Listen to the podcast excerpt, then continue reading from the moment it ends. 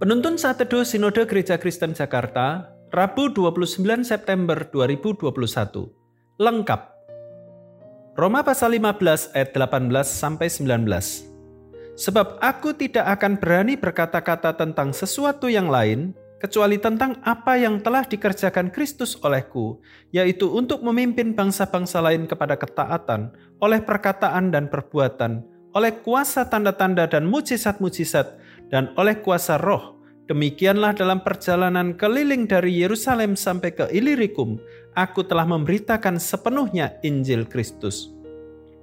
Kekecewaan salah satu pelawak Indonesia bernama Mongol adalah ketika dia berada dalam kondisi kesulitan ekonomi, dia pergi ke gereja, dan dia hanya didoakan oleh pendeta gereja tersebut. Dia tidak marah terhadap doa yang dinaikkan, tetapi dia kecewa terhadap ketidakpekaan gereja terhadap kondisinya yang sulit. Dia merasa gereja tidak memedulikan dengan lengkap kondisi hidupnya. Ini adalah salah satu kisah dari banyaknya cerita yang muncul karena ketidakutuhan pelayanan umat Allah. Memang betul, umat Allah tidak dapat memenuhi segala kebutuhan orang-orang yang datang, tetapi sebagai umatnya kita perlu memiliki sebuah semangat untuk membawa kerajaan Allah nyata di tengah-tengah dunia ini. Dalam nas ini diketengahkan bahwa pelayanan pemberitaan Injil yang dilakukan oleh Paulus dikerjakan dengan komplit atau lengkap. Lengkap atau sepenuhnya tidak dimaksudkan bahwa Paulus telah sukses mengerjakan segalanya. Sebab Paulus sendiri mengatakan bahwa dirinya tidak meletakkan sukacita atau kebanggaannya di luar fokus utamanya yaitu Kristus. Ada beberapa tindakan yang dilakukan oleh Paulus dalam memberitakan Injil dengan lengkap dan tuntas. Pertama, dia melakukan dengan perkataan dan perbuatan. Pemberitaan Injil bagi Paulus adalah menyentuh keseluruhan hidup, bukan hanya perkataan.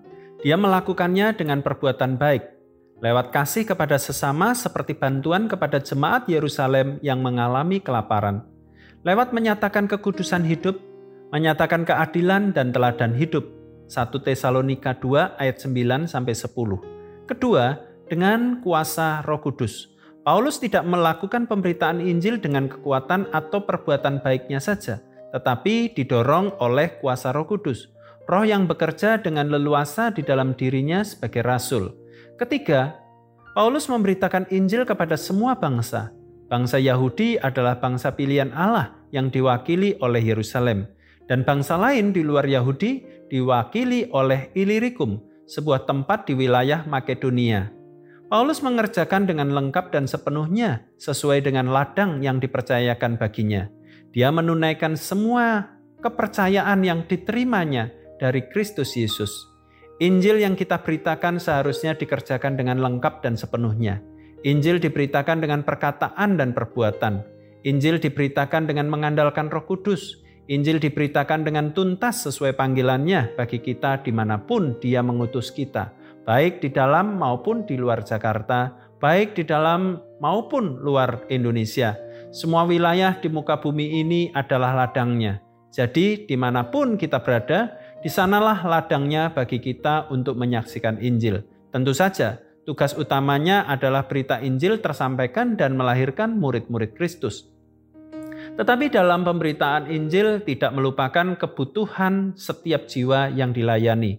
Kondisi dalam ke kekurangan, kelaparan, dalam penderitaan, mengalami ketidakadilan, mengalami kehilangan pekerjaan, usaha, mengalami kehilangan anggota keluarga, mengalami kecanduan dengan berbagai tindakan jahat, dan lain sebagainya.